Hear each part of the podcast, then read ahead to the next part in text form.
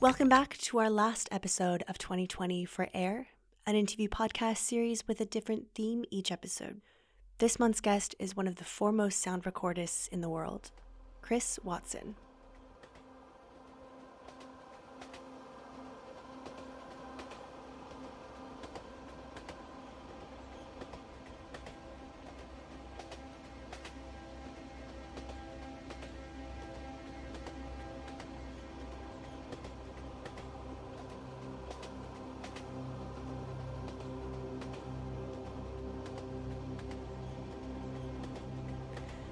Chris has been obsessed with sound and field recording since he was young, but his career began in the 80s when he started working as a sound recordist for television. Since then, he has traveled the world recording the noises of animals and nature for documentaries like The Life of Birds, Life in the Undergrowth, and Frozen Planet, alongside Sir David Attenborough. His solo career includes a vast archive of sounds and textures recorded for the BBC, as well as his own original music. In this conversation, we discuss field recordings, the strange sounds of nature, and his unique process of capturing the world around him.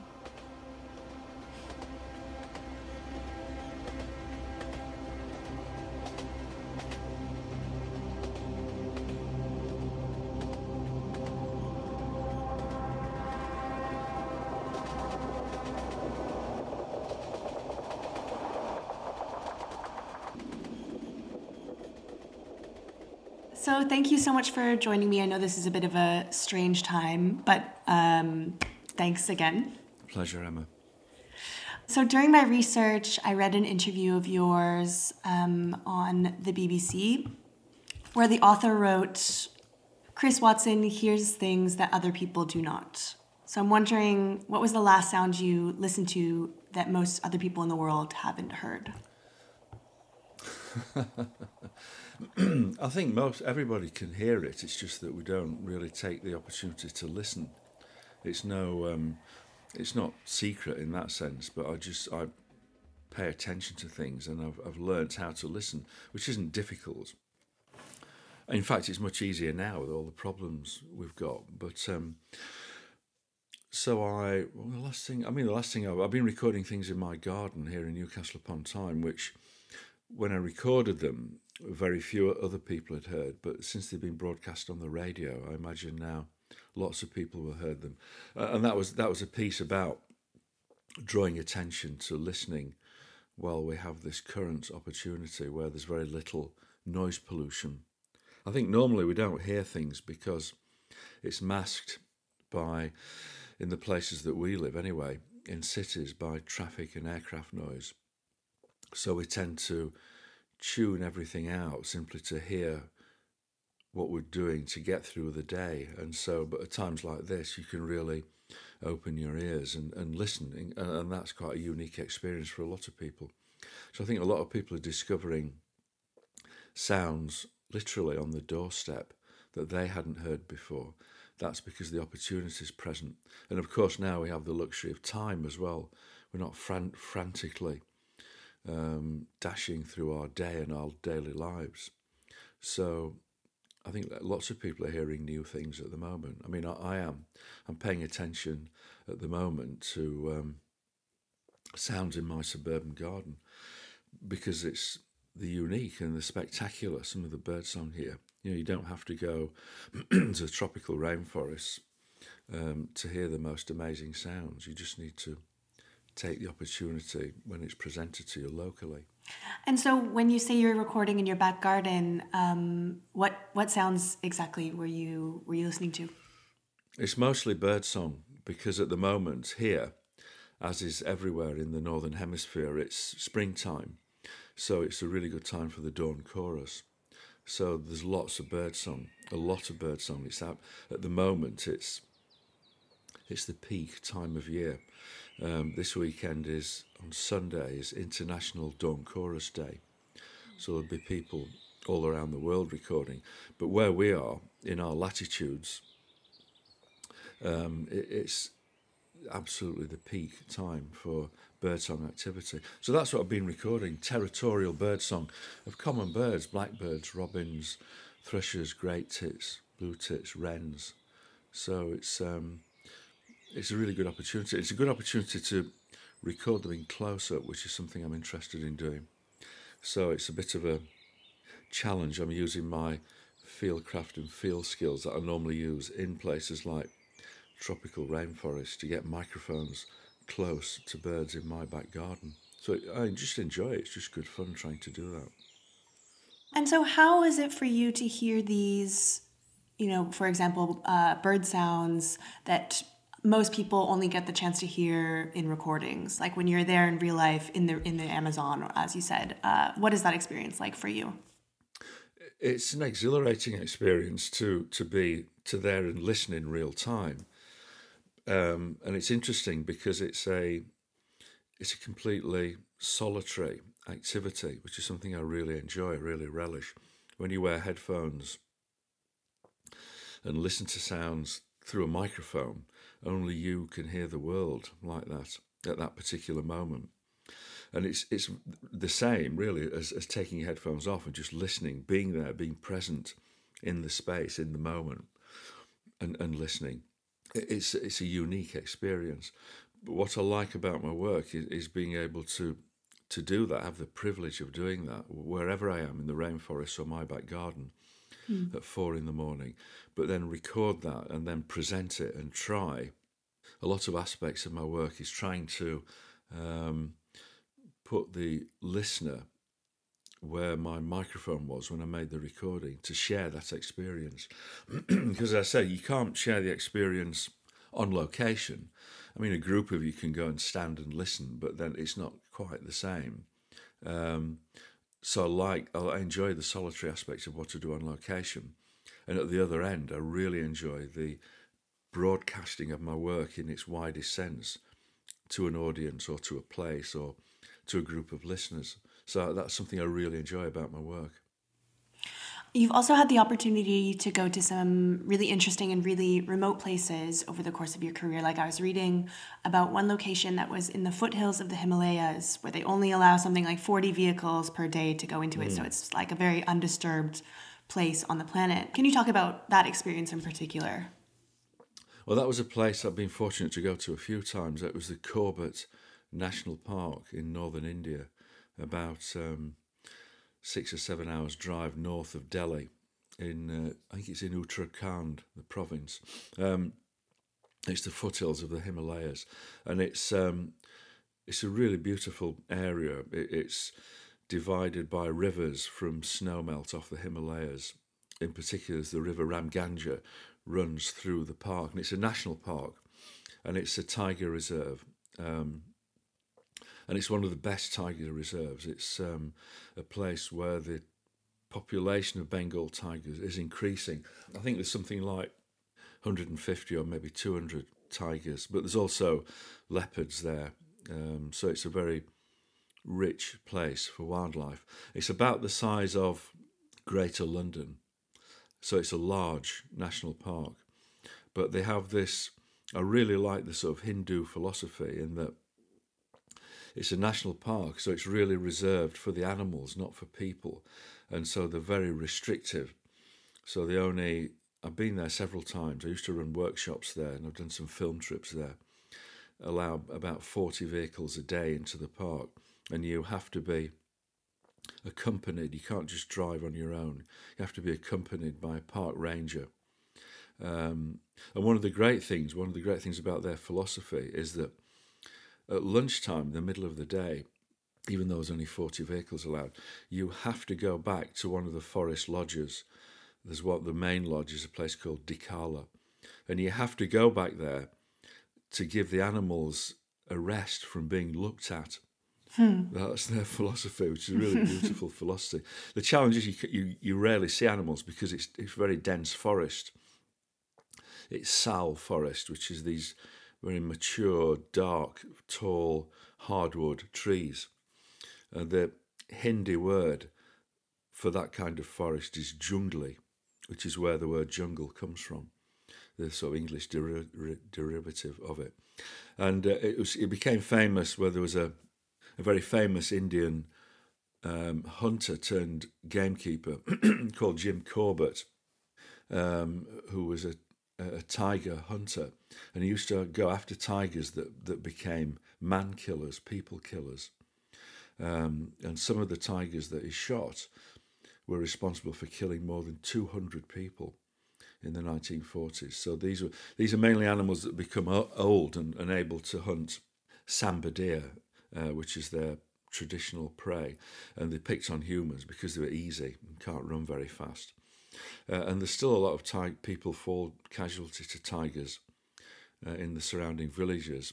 Women, particularly, unfortunately, that go into the forest to collect firewood and become prey to tigers. So Corbett would go in and shoot these man-eating tigers, and he became very famous. And he then turned to conservation, and the park's named after him. So it's it's a remarkable place, a really rich um, diversity of wildlife. in the rivers, there are freshwater crocodiles, uh, two species called gharials and muggers, and the rivers are really beautiful. Um, and the forest is remarkable and relatively untouched.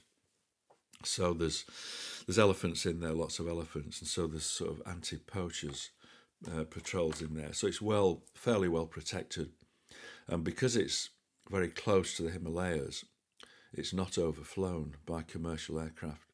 So, and with so few vehicles, it's um, it can be a really quiet place, and you really get the sense you're entering this ancient forest when you go into the place. The difficulty, of course, is you can't get out and walk around in the forest, right? Because there's lots of tigers there. And the first time I went there, um, it was because that was the last place that a um, a European had been killed by a tiger, a famous photographer called David Hunt in 1985, who was leading a group of bird watchers around the park. And in those days, you could go on foot on the tracks and on the trails. They were getting back to the lodge near at sunset, and he told his group to go back to the lodge. It was only a mile or so away because he wants to photograph an owl um, that he, he thought he'd heard. But in fact, everybody thinks he'd seen a tiger pug mark, a footprint, and it, it was it was it was his ambition to photograph a tiger. So, in, in fact, one of the party was a friend of mine, somebody I know, and they started walking back to the lodge, and they had this terrifying scream after about ten minutes, and they realised something terrible had happened. So they ran back to the lodge and got a mahout out, a, a person who could uh, ride an elephant, and they went back on this elephant and found his body, and it'd been, it'd been killed by a tiger. Wow! So after that, um, they stopped people travelling on foot in the in the reserve. So now you can only you can get out of a vehicle, but you have to stay very close to the uh, to the vehicle that you're in because tigers, very large Bengal tigers, can just disappear into the forest. They're so well camouflaged.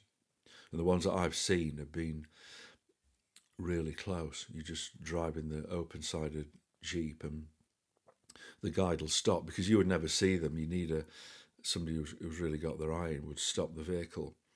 And uh, within 10 yards, it can be a tiger just asleep in the, in the forest. Wow. And you would never see it. It's amazing. So I can recommend a trip there. But, yeah. Um, yeah, you need to be careful. So you mentioned that um, this place in particular is very quiet. I think what's interesting about a lot of the animal or bird sounds that I've listened to of yours on the BBC website is that you can also hear some of the kind of background ambient noises of the places that you're recording in. So, how is it for you to record in these types of places like this area in the Himalayas that has so little noise pollution? Obviously, you're hearing more more sounds or hearing sounds more clearly. Yeah, I think, uh, and also I don't. It's only for very specific reasons that I want to get super close recordings. I quite enjoy in a lot of my recordings having part of the ambience of that particular environment mm. because it's you can't disconnect really one from the other. You sometimes need to do that for film sound purposes or radio programs or if you need a, a very specific recording. Um, but I quite enjoy that that mix and, and that balance, and that's one of the things that interests me that that balance between the two perspectives. Um, it's something that's you can only really capture on location. We can do lots of things with the software that we've got available these days, but one of the things you can't do is manipulate perspective. That's mm. something you need to get right when you're on location. It's rather like using a prime lens in cinematography. You, um, it has to be in the right place, and it's the same with a microphone in terms of perspective. So at the moment, I'm recording with this DPA 4060, which is a very close perspective. But if I if I do this, right, then that becomes a much more distant perspective, and we can hear that clearly. And that's something you can't replicate even with the very best software. Huh. You um, it's part of the process of recording using the microphone like an acoustic prime lens, I guess. I wondered if you could tell me a bit about some of the more isolated or remote places that you've been to. Last year, we spoke briefly by email, for example, and you were on the coast of Iceland, I think it was, uh, doing recordings. And the photo you shared with me was like this massive expanse of black sand beach with like one person in the photo. Oh, yeah, yeah. Um, well, if we start, I suppose, I mean, I've been to the two most remotest places on this planet, which is the South Pole and the North Pole. I worked on a series for the BBC a few years ago called Frozen Planet, and we're very privileged. I went with David Attenborough to the South Pole, and we spent some time filming there. But there's, there's an American base there um, called the Amundsen Scott South Polar Base, and so it's very remote. But there was there's 250 people living in this polar base. Um, so it was remote, but but quite heavily populated. I suppose the remotest place I've been is um, the North Pole, where we were taken to by a, a Russian military helicopter um, to do some filming. And of course, the South Pole is ice on top of a mountain range, so it's land, but but uh, but a lot of ice on top of the mountains. The North Pole is, is the frozen ocean. There is no land there for about a thousand miles in any direction. So we're stood on the middle of the frozen ocean at 90 degrees north, um, effectively on the pole. Although, of course, you're constantly moving with the um, the polar current, which which slowly you slowly circulate around the pole. So I spent some time there, and um, at one point when we were filming, I was I was there was just David and myself because they wanted to get some shots of David on his own at the North Pole, and I stayed with him t- to record a bit of sound. And everybody else went off in this helicopter to get this remote shot. You can just imagine it, David in this his red uh, jacket as this isolated spot in the middle of this sea of ice. And so we were stood there, and I got my GPS out, and um, it was it was showing 90 degrees north, but we were moving very slowly. And I looked in one direction, down, looked at my um, GPS to where, to the west, effectively, where got, I've got friends in in Los Angeles and on the west coast of the United States, and imagine what they were doing there. And then I just turned a few degrees and looked down to Europe and to uh, the UK, where Maggie, my wife, would be here at home, and imagine what she was doing. And then I, made another turn and looked down towards Australia, where I've got some friends, and imagine what they were doing.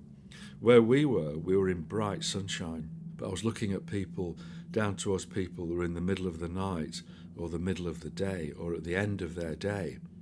And that really affected me because I thought, well, there's all these people living their lives in, in completely different time zones at this moment. And I'm stood here where every time zone on the planet converges. Mm. So, what time is it now? And that, that question really sort of freaked me out for, for quite some time. Because all these other times were very evident, but where I was stood, or where I was stood with David, every time zone converged mm. at our feet, which was made our isolation more extreme because we were, I felt completely disconnected from everything else, or connected but disconnected from everything else on the planet. So that was the sense in terms of remoteness. That was um, an isolation, apart from I was with somebody else, but that was that was quite extreme. Mm. The the beach you're referring to in, was is on the southwest coast of Iceland, but, but I was there with a, a film crew, so as usual, uh, you know, you didn't see those people in the picture because they they were mostly all behind me. But it was a remote place. There was only us there at that time, and a lot of the time, that's the case. But I don't really, I don't really regard it. I don't think about that so much. I, I think much more when I'm there. I think about where I am in that moment and um, you know why I'm there and what I'm doing. I suppose it's only with hindsight or retrospect that I think about where I've been. I've just been to Baja, California, in Mexico, trying to record blue whales, and that was quite an isolated, remote spot out in the uh, Sea of Cortez. I interviewed the landscape photographer Thomas Joshua Cooper, who, in a similar sense to you, has been to some very remote places in the world. And he said that those experiences are very humbling for him because they really bring to light kind of the enormity of the world. Does that resonate with you? Yeah, it does. Although, because of up until now, because of the way we travel, you know, the Earth to me has shrunk in the last 20 years because you can get everywhere so easily. You know, you can fly to the South Pole, you can fly to the North Pole. I mean, that might change, and, and I'm hopeful that some of it will, you know, that we'll all fly less after this. But in some senses, the world's never been so small um, because it m- nearly everywhere is, is accessible in some form. And I'm quite often disappointed by that, you know, and um, when I see people with these ludicrous challenges like walking to the South Pole, and you know that this sort of competitive aspect of it, and they use these terms like you know we want to to beat this or to overcome this, you know, and it's completely wrong, you know, those sort of that sort of, the attitude and the terminology to things like that. And so I wish it a lot of places were more remote and more inaccessible. I'd be quite happy with that. I have no desire to to get to those places because they're remote or inaccessible. I think in the 1980s, I was, I was working for the Royal Society for the Protection of Birds, and there was a Russian, or a Soviet as it was at the time, um, naturalist came and spent some time with us called Algirdas Knystautas, and he'd published a book on the birds of the Soviet Union. So this vast tome, considering how large the Soviet Union was, of course it's it's changed now. And, and he gave a talk about the concept of nature reserves in the Soviet Union. And, and the RSPB, the Royal Society for the Protection of Birds, has this policy of creating nature reserves and then inviting people into them to look at the wildlife. And he found that a really alien concept because he said the Soviet nature reserves um, that they had were exactly that. They were reserved for nature and nobody was allowed or encouraged to go to these areas apart from, from some science and research, which I thought, aside from all the rest of Soviet politics, it was actually a that was a really interesting concept that you have a, a nature reserve that is reserved for nature and, and people aren't encouraged to go there. Do you think that the recordings of these sounds can ever truly live up to hearing the same sounds in real life. No, I don't. I don't think you can. You can. You can get. You can represent them closely, but of course, it's not the same. It's simply a recording. Um, it, it is. It's in no way um, comes close to actually being there. Um, so I don't I don't try and achieve that. I try and I try and get people as close to where my microphone was when I made the recording, right? So I can share that experience. Um, and the more it's a bit like filmmaking or program making. Mm-hmm. The more you can get people to suspend their disbelief and transcend the technology. That's why I like working with spatial sound so much. Then um, you can you know you can take people to those places metaphorically, and you can, if they close their eyes, you can you can transport them to places.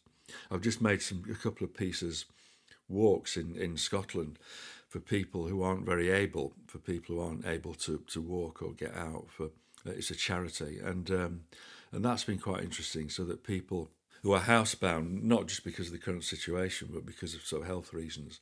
Um, you know, you can create a sound piece that will try and, and give them that sense of escape to go to places that they will they'll have only have read about because they simply physically can't get there. Um, and I think sound is very powerful in that respect.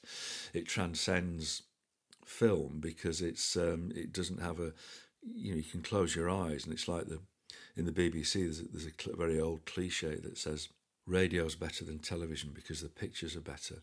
You know, so you, you just need to close your eyes and you will, you know, if you say suspend your disbelief, and the piece is and the piece is good enough, it can take you to places, but it's, of course it's not the same as being there. I know that as a young boy, when you were gifted your first reel to reel tape recorder, this whole process of going outside and recording and then bringing these sounds home with you was really fascinating fascinating for you. Apparently, you still find that a very magical process even today. So, can you tell me a, a bit about that process, or what what makes it so special for you to kind of bring these sounds back back home with you? Um, well, it's a very liberating experience in the same way that when I first remember doing that and uh, you know, of course, I mean, it was like twelve or thirteen, so it's a long time ago, more than fifty years ago. So, I like to think I can remember that moment, but I still enjoy that now, as everybody does. I recorded a blackbird in my back garden last week, and I was there as I was making the recording. I was listening on headphones, and I took my headphones off and listened directly, and then put the headphones back on, so I got an idea of how accurate I thought the recording was.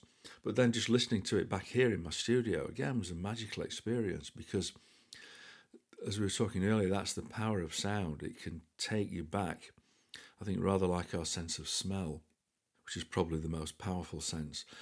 It can instantly, it's very visceral sound, you know, it strikes directly into our hearts and imaginations in almost a unique way. It's very powerful.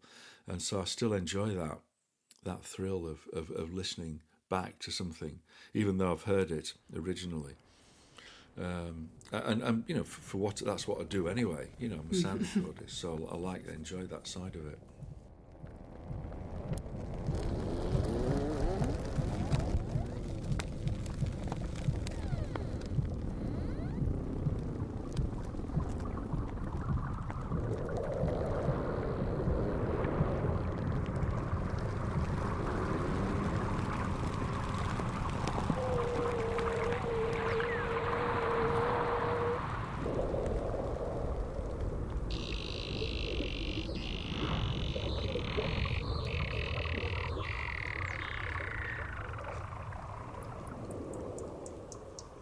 And so, how do you hope that that translates to your listeners? Like, obviously, they don't share those same memories of recording the sound as you do. So, what kind of feelings do you hope that listening to these sounds ignites for them?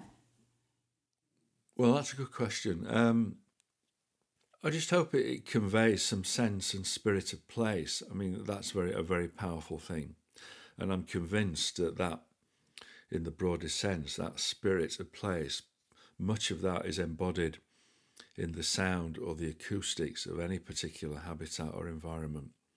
And we're all very good listeners. We've evolved from people who are good listeners. And so we can, our ears and brains are very good at manipulating what we hear and making sense of it. And by as we're doing that process, as we're making sense of things, then it's sparking our imagination. So I'm not sure what happens when other people hear my recordings, mm. but I hope they get a similar sensation to what I've had, uh, because that's one of my aims to to try and replicate that experience of being in that location. It may not do that, but if it sparks some sense of interest or enthusiasm in other ways, I mean, I know since I've been recording, a lot more people go out recording, and, mm. and maybe that's because they've enjoyed some of the things that I've done, and it's it's given them food for thought about what they might become interested in or, and what techniques they might try. So I think it's very broad, but I just hope you know people will engage with it and enjoy it. Would you say that your years spent recording sounds all over the world has given you a unique ability to listen? Well, I mean, I certainly do listen. The older I get, the less I record and the more I listen. And, and but we're all good listeners. We we simply, up until times like now, when things are very different from normal, we don't normally listen because we're surrounded by so much noise pollution. I know what Berlin's like. I was there in January, uh, and it's and the same as the city I live in, Newcastle upon Tyne. The really busy, noisy, noise polluted, polluted in other ways environments. And so, simply to concentrate on what we're doing, to get through the day, to communicate with friends and colleagues, we we tend to block out sounds. And that's a, quite a power hungry process in computing terms like CPU. Not listening is quite an intensive process because our ears and brains are filtering out sounds to um, concentrate and focus on, on what we're doing, on, on communicating. So the process of unlearning that and opening your ears is, is, is is a bit of a challenge, but it's quite a liberating experience. And I think people are discovering that for themselves at the moment. So, yeah, I'm a good listener, but we all are. You know, that's why we're here. Um, you know, I contend that 40,000 years ago, we were all living in caves um, around the world in New Mexico, in Lascaux, in France, in, in Asia, in Africa, and, and Australia, and Indonesia. We're all living communally in caves. And at night, when we're all piled up in there, asleep, and a saber toothed tiger or a pack of spotted hyenas came into that cave, we are the people that have evolved from those that heard those animals come in and escaped out of the back of the cave, to simplify it.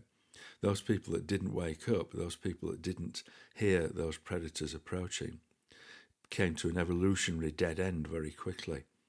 The sad thing is now we've lost much of that sense, that acuteness, because hearing is very rarely now a matter of life and death. Perhaps when we cross the road, and that's about it these days. And so we don't, we've lost that fine tuning ability because it's less critical for us. Of course, we never stop listening as well. We don't have earlids. we're listening even when we're asleep. Mm. When you're asleep in your apartment in Berlin and um, th- there's a noise outside or a sound outside, you will hear it and you will respond to a certain degree. You may maybe not even wake up. You would perhaps not even wake up, but it would affect your blood pressure, and you, there would be a response. And it's like that for all of us. So because we're all good listeners. That's really interesting. There's a BBC feature about you uh, where you reference a John Cage quote that there's already enough music in the world. We just need to listen a bit more carefully. Can you talk about this idea of finding music in these organic or everyday sounds? Well, it's my opinion that um, all our music from all the cultures around the world have evolved from people listening to the sounds around them, the sounds of the natural world, um, what was happening around them, and then mimicking that or reproducing it or being influenced by it. So, natural sound is the source of all our music. And I think that's still reflected today. We can hear that. And composers have used that for, for centuries. So, there's a musicality to everything around us if we give it the opportunity. Even, I suppose, noise. I mean, I, am interested, I don't listen to much Japanese noise music, but I'm very well aware that what that is is pattern recognition. Um, and and that's still the case throughout all aspects of music. One of the challenges and one of the pleasures of listening to music is that is, is finding pattern recognition or patterns, um, elaborate forms of it sometimes, or very long um, wavelength forms of pattern recognition. Um, and so we hear that in the natural world, and we can we hear those as compositions. When I go for my five kilometre walk every day at the moment. And I go into a big open space, I'm hearing skylarks singing overhead um, and very little traffic. But as I move, the skylarks, this solitary point of sound in the sky, uh, at a particular perspective. But as I move, the perspective changes. And to me, that's a very musical style and I can modulate that. I can I can create a composition by walking around underneath that bird or walking from one place to another and just noticing the transitions. And again, it's something we've forgotten, but, but people a long time ago were very well aware of that. How acoustics would change from open spaces, from savannah to cliffs, and from the coast to mountains. Um, and I think, as I was saying earlier, part of the conversation, we've lost that ability because it's less critical to us. And we've internalized some of it, and that's represented in our music. But the roots of it are all um, in the sounds of the natural world. I'm convinced about that, no matter where you're from. And even our language. I, I keep forgetting the reference, but I think there's a good, there's a very good reference I read years ago about the fact that even our language developed from people in some part of, again, northwest India, mimicking birdsong and, and language evolved from people mimicking animal sounds, and in that case, bird sounds, because it, were, it was all around them most of the time. One of my favorite pieces of yours is The Wire. So I'm wondering, like, would you describe that as music also? Like, if you if you hear music everywhere, is something like that also music for you? Yeah, of course it is. Yeah, yeah, I don't. I really, I don't. I don't have much time for definitions like that. You know, it's whatever you like. You can think of as musical. You can think of as your breath as as music. Those sort of cycles and harmonics of your breathing. So the wire certainly was. I mean, that was down in uh, the, the Wired Lab, which is run by Sarah Last and, and, and Dave Burraston, and and um, David very accurately described it. The the wires as microphones in the landscape because it's a vibration that comes out of the air and the landscape and becomes manifest in the wires, these very long Australian fence wires, which are modulated by temperature and humidity and rainfall and wind uh, and produce this really complex harmonic structure. Um, and, and I've done a couple of residencies down there over the years, and that's where I made those recordings in a radio program. And it is remarkable. Of course, that's a technique that lots of people use all over the world. You can go out and put a contact microphone onto a fence or you know in a park or some railings near where you live and you'll pick up very similar vibrations mm. it's, it's, mechanical vibrations manifest sort of tonally through through con- effectively through contact microphones you once called the sounds made by the wire some of the most strange and most beautiful sounds that you'd heard in your life. Um, is that still true today, like nearly five years later? Have you heard anything that compares to it? Yeah, all the time. I mean, I tend to be, I don't tend to have favourites in that sense. It tends to be what I'm doing at the moment.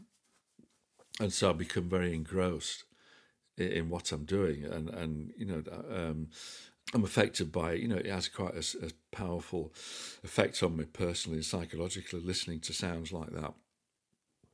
Because they were, ne- they were unique to me at the time. I'd never heard anything like it. And I was there in terms of that presence. I was actually, I could hear it. The posts vibrate so powerfully with that sound. You don't need a microphone, you can hear it. Um, and so that had a very powerful effect on me. And so at the time, physically, I was affected by it. Um, but then at the moment, you know, I've been, as I said, I've been, I'm profoundly affected by what I've been hearing in my back garden, you know, bird song. So that, that idea, I don't have favourites. You know, it's um, it's usually what I'm working on at the moment. Does the strangeness or maybe the uniqueness of a sound also depend on how it's recorded? For example, I know that you are really interested in putting microphones into places like birds' nests or animal burrows, like places that you wouldn't normally want to put your ears. How does that kind of magnification influence or impact the sound and how we perceive it? I'm really interested in that, in, in and it goes back to perspective, which I was talking about earlier. Um, and a lot of that came about with my work with film and radio and television. When I presented or worked on some sound design or, or, gave my tracks to editors, they were really interested in the fact that you can give them different, unusual perspectives. And when I started to do that, um, I realised that it was it was a not a new way of hearing things, but it was a, a new experience for me and something I was really engaged with and it came about by accident. I, I, used to work on a television series called Big Cat Diary, and I was with a camera woman called um, Justine Evans, uh, and we were filming lions, I think it was, in the Masai Mara. We were working from a vehicle, So she could sit in the passenger seat and with a Canon, with a 50,000 euro Canon telephoto lens, fill the frame with the head of a, a lion from 100 metres away. So there is no audio equivalent of that. And, and when we came to do the post production, of course, she Justina got these amazing close ups, and I hadn't got any sound to match that perspective. So it's quite frustrating. And so I evolved over time, over several trips and working with her, this idea of being able to get a microphone to represent the visual perspective of, of what she'd shot. But when I did that, it became really interesting because the pictures became redundant because the sounds for me became so powerful. Um, uh, the closer you get, because you then started to hear, rather like when I made my first recording when I was 12, you heard the world in a different way and quite a unique way. And it was very simple because I was just using, you know, these little personal microphones, which are visually unobtrusive and very small.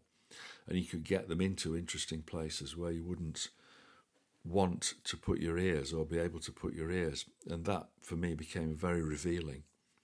And that's why I did the second album I did for, for Touch, um, Outside the Circle of Fire, because it, it was it was a world that we don't normally experience. But it came about simply through this accident of, not accident, but this means of representing what was on, on screen uh, with the same perspective of, uh, in sound.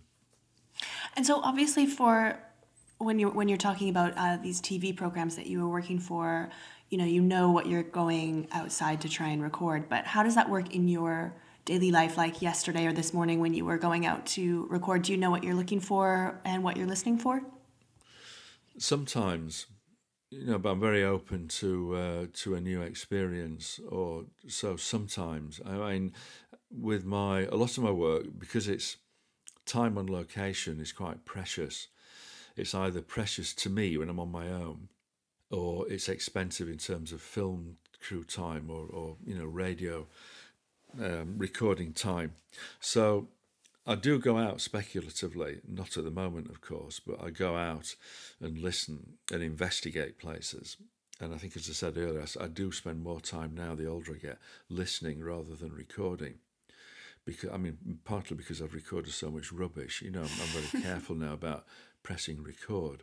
Mm. So, um, you know, I go out and, and listen, and I'll go out and just explore somewhere. You know, it's I, I do that. I go out with Maggie, my wife, into the Cheviot Hills in Northumberland, and I, you know, I deliberately don't take recording equipment partly to appease Maggie. She gets sick of it if I'm stopping every 10 minutes so to record something. So you know, I have to consciously leave that behind. I can still listen and think about, oh, I'd like to come back here on my own and do some, you know, spend a, a day recording. So it's a bit of both. Sometimes, then, because it has to be, it's very targeted mm. because there's a cost involved, either in terms of time or, or budget. And so, how much research do you do prior to uh, these expeditions that are for television or for something or a specific project. Like I was watching uh, a talk that you did with Sir David Attenborough, and just your combined depth of knowledge about these creatures that you were recording was really incredible to listen to. So I'm wondering, like, is your interest in nature and wildlife as deep as your interest in sound? Is that research process something that's really crucial for you? Yeah, I enjoy that side of it. It's part of it you can't disconnect from it. And I, I know I've learned from experience with working as a freelance with the BBC Natural History Unit for thirty odd years.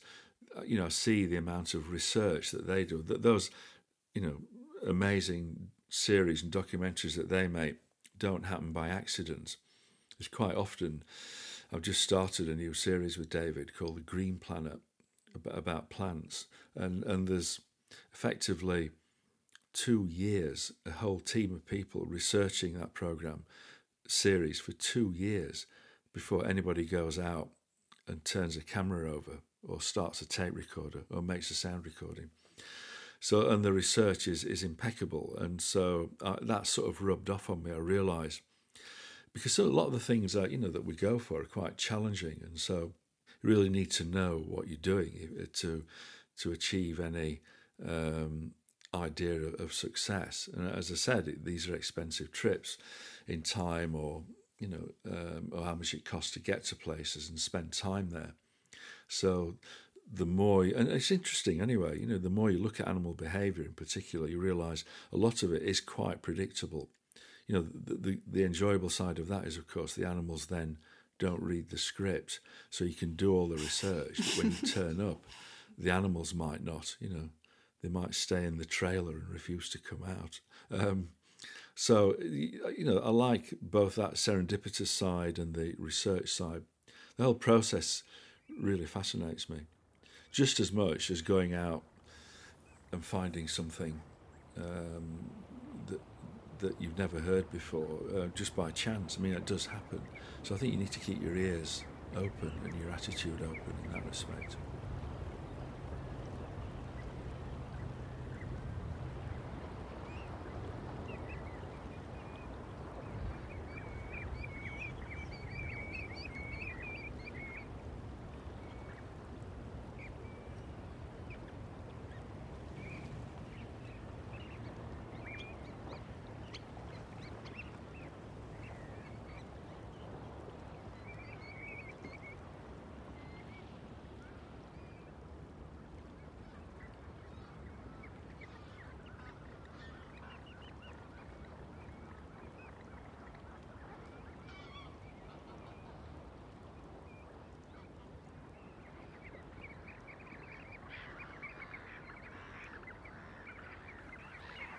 Just going back to this process of recording, um, what would you say is the, the strangest place that you've dared to put a microphone to record, and what was that resulting sound recording like?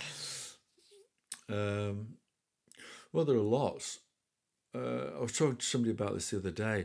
I, I put microphones inside um, the decomposing body of some animals. Um, I made a recording of um, sexton beetles, the larva of sexton beetles. Sexton beetles are called that because they'll inhabit decaying corpses of, of animals and humans and lay eggs inside. And then when the eggs hatch, they the, the, the larvae feed on the decomposing uh, body parts. Um, and so I've done that with, with a mouse, a decomposing mouse, which had um, sexton beetle larvae in it because they squeak as they com- and the, the adults communicate with the larvae, encourage them to feed by making this squeaking sound, which sounds actually quite amusing and attractive until you realise how the sound's generated and what's happening. So I used a very small microphone, a bit like this one, on a piece of brass wire, and very carefully inserted it into the body cavity of this deceased mouse. wow. So um, that was one. I mean, and I put my you know put microphones in zebra carcasses and things like that to record vultures feeding, and I've record I put microphones inside. I did this recently, actually, or last year with a group of children. Actually, it was really funny. I put microphones inside a cow pat, a piece of cow dung, and contact microphones to record dung flies landing on the surface because they make this remarkable buzzing sound. And I did that with a group of kids and they thought it was fantastic. so I read that your microphones are usually connected to hundreds of meters of cable because you prefer to kind of listen from far away, if I'm understanding correctly. Can you talk a bit more about your your technical setup? Yeah, I quite like this idea of remote listening and recording, and, and it's again, it's an important part of what I do. So, um, because if you stand there holding a microphone, in the natural world, nothing will come anywhere near you because mm. um, of the inherited fear of, of humans from animals. I mean, rightly so, the persecution they've suffered fr- from us. And so you can go out with gun microphones and reflectors and, and, and get re- relatively close recordings. But I've always been interested in tuning into places and, and, and the animals that inhabit it. And one technique is to go into a place where you've done some research and found out that it's a place worth recording and um, put some microphones out, camouflage them sometimes, hide them, and then run long cables back, sometimes two or three hundred meters, to a place where you can listen and record from without disturbing what's around the microphones. when you go into a place like that put microphones out, you obviously create a lot of disturbance. But then by putting them in place, leaving them as immobile, inert objects and moving away very quickly eh, or relatively quickly, any animals in that area become habituated to that, providing it doesn't move or make a sound. Um, will become habituated to that object, your microphones. And then after let's say 24 hours, will start to behave normally around it. And so that's when I've achieved some of my best recordings by having that microphone in a place and, and recording the behavior once it's settled down of the animals and the sound of that place. So it's an important that's an important part of my work. It's very time consuming, but very satisfying. And again, I just like the process of going back somewhere, putting some headphones on and, and dipping into a world that's that's not actually where I am, but somewhere else, and hearing the world in, in a different way. So that, that's, I mean, it's, it, it, it involves equipment that you can do that with. You can leave it out for extended periods of time. It involves using long cables, and so it's a relatively sophisticated and equipment hungry technique but it's something I do a lot. Yeah. I have seen photos of you though where you are more in the middle of the action. There's a picture of you with the, a, a microphone and there's like alligators surrounding you. Oh, obviously, yeah. obviously those processes produce different recordings, but what distinguishes them from a sound perspective? Like, is it just this kind of perspective that we were talking about before when you're closer or further away? They're very different techniques, really. The photograph you're referring to, I wanted to record the low frequency growls of alligators and so the only way to do that is to get close. And so I had two microphones, omnidirectional microphones, on a pole, and I had to get as close as possible to the alligators to get that very quiet sound. There, there was I was with somebody because it was potentially quite a dangerous situation, and and they took a picture of me doing it. So that was necessary. I mean, I've used I've recorded crocodiles with a long cable technique in, in Africa, in Tanzania, by the Grumeti River, where um, a place where crocodiles would regularly haul themselves out from the river. And so I put some microphones in, in bushes and pointed it down to where they were and, and kept them there over a few days and came back to them. But the, the, the picture you're referring to, those animals were quite mobile. And I was only there for a couple of days so I had to take the opportunity and get a microphone close to them. Hmm. So very different techniques. And also that was a single species recording. My remote microphone techniques normally capture not only the sound of the habitat, but the sounds of several uh, animals over a few days. Not always.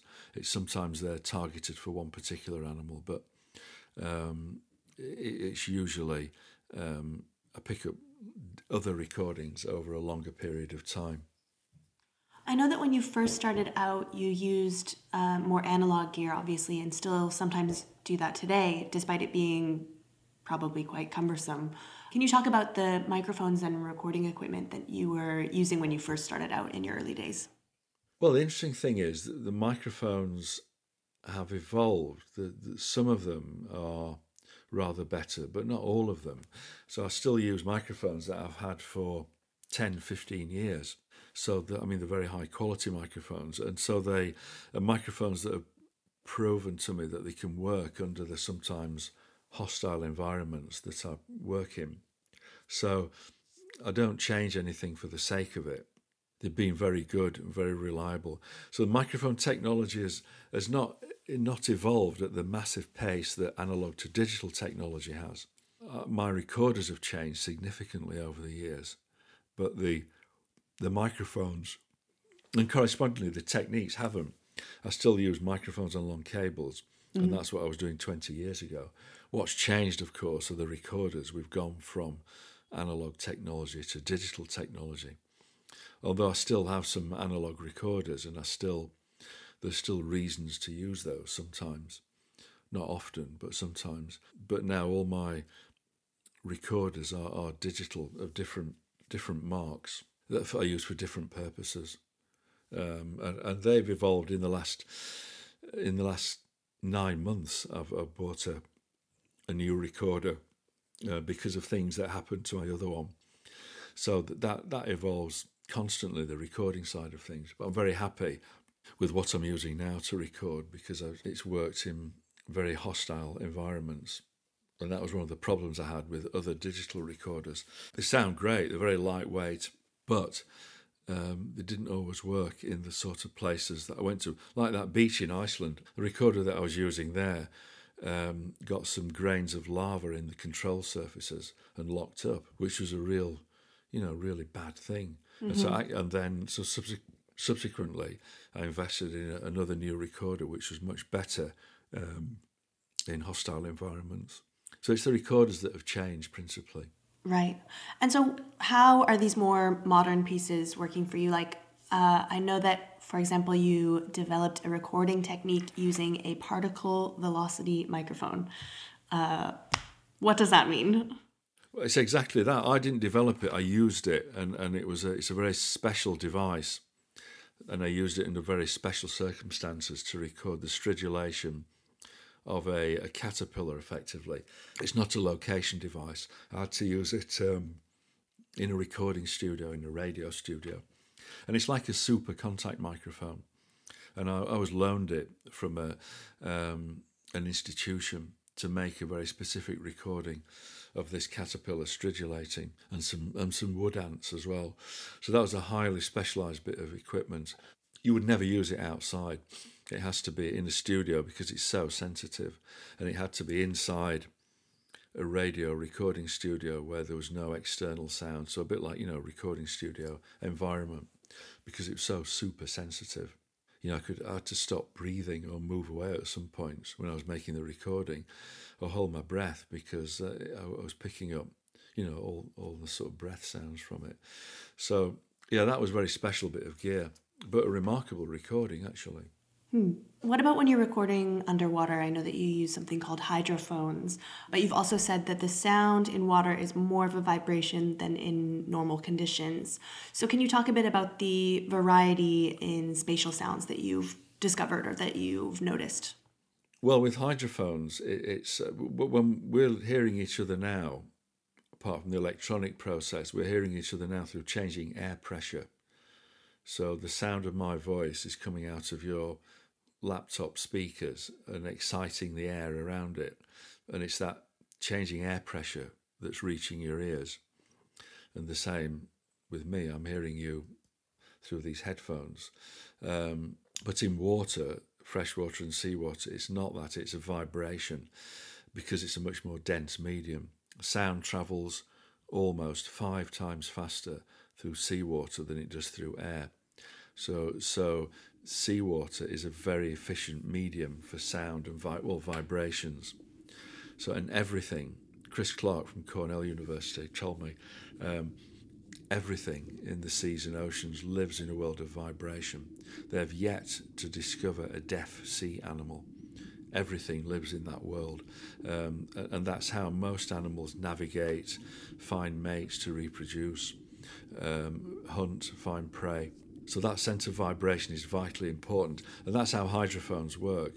They're in a way a little bit like contact microphones. The, the, the vibrations affect the whole area of the hydrophone, and that's turned into an electrical signal in the same way that air pressure in this microphone is being turned into an electrical signal, which is then duplicated as far as possible in your laptop um, speaker diaphragm.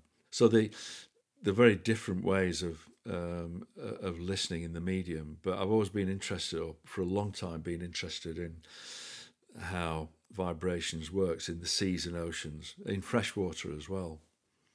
And I worked a lot with people like Jana Winderen, a good friend of mine, Norwegian sound recordist, and she does a lot of work with hydrophones as well. Um, so, and it's a fascinating area. It's a fascinating idea. I mean, we we um, a lot of the time think we live on planet Earth, and of course we don't. We live on planet Ocean. Seventy percent of this world is occupied by the seas and the oceans. We just live on the dry bits in between. And sound is a very rich medium. So the seas and the oceans are not only the largest habitat on the planet, they are the most sound rich. And so it's a fascinating area to explore. And so, what does that mean for the, the actual sound that we're hearing in a recording? Like, does that mean it's better? Well, it's different because if you put your head underwater, you don't hear sounds like that because there's an air gap. It's very inefficient. Even if you're completely submerged, there's still air inside your inner ear. So, at some point, the vibrations in the water, whether it's in your bathtub or, or in the ocean, the vibrations in the water have to vibrate the surface of the water and translate that to air pressure so you can your brain can convert it to sound. That's a very inefficient process. Much is lost over that translation from a, a vibration in water to changing air pressure a hydrophone is much more efficient at that, so it represents the sound much more accurately. Right. We don't know, of course, but it's we imagine that's how those animals in that environment hear those sounds. Mm. Um, they tend to, I mean, they don't tend to hear it because most, certainly marine animals, don't have ears. They have they have um, remnant ears, but they feel the sound throughout their body. Fish, for example, have a lateral line, don't they?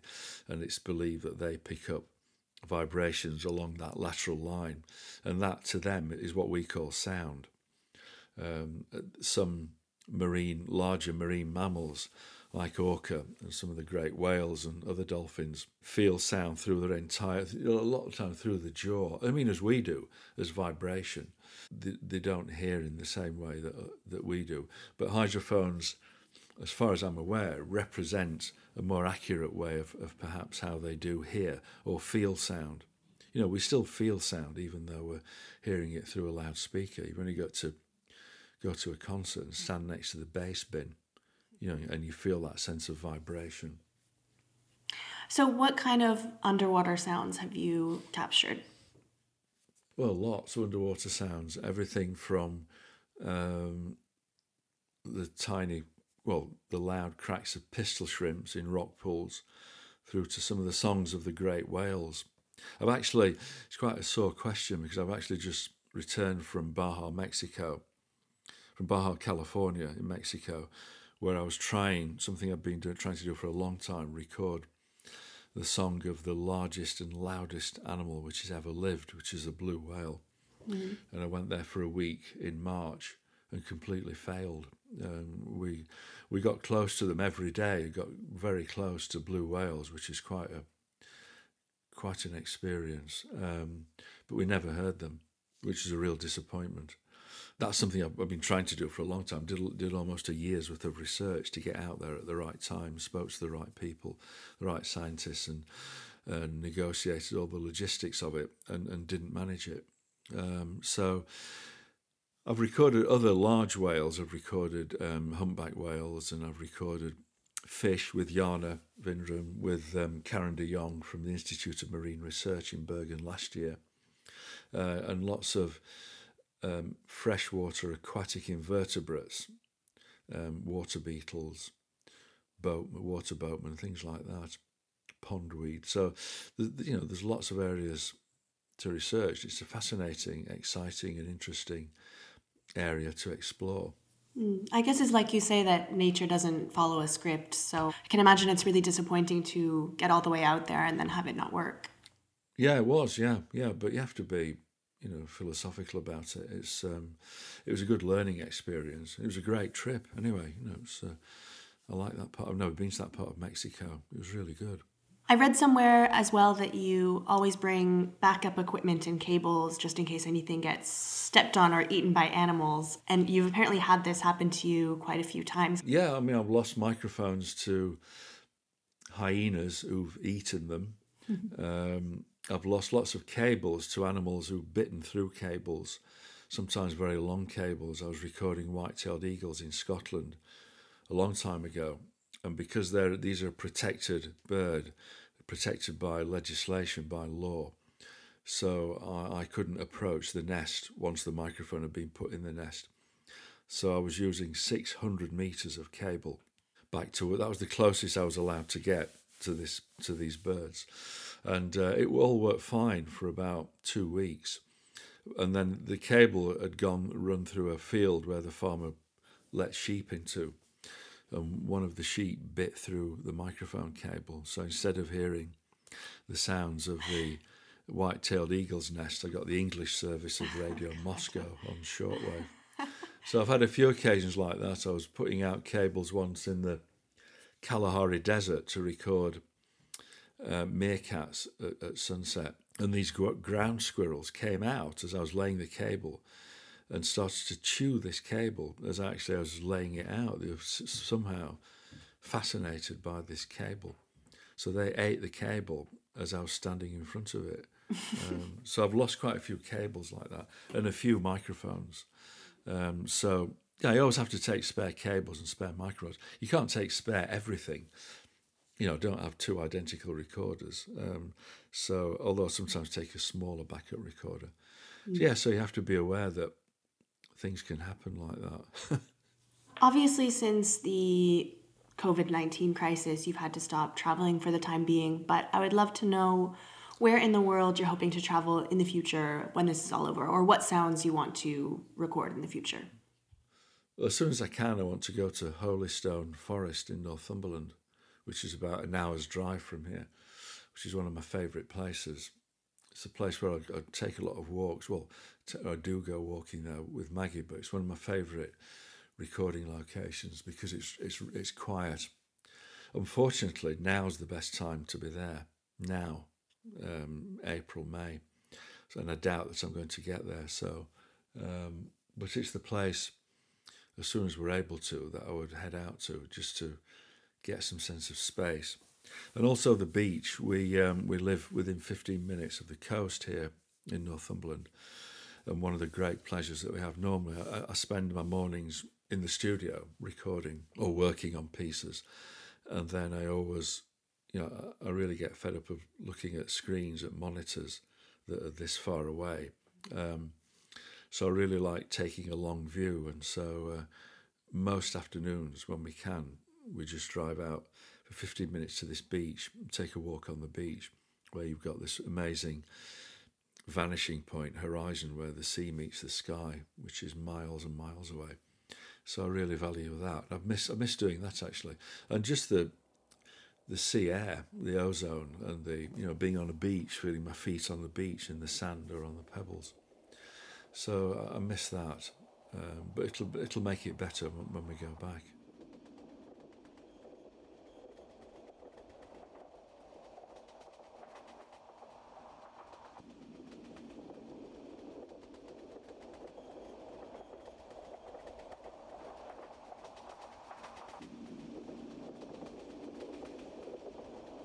You've been listening to sound recordist Chris Watson for the 29th episode of Air. We'll be back in 2021 on the last Wednesday of every month, and we can't wait to see you all again next year. Until then, thanks for listening.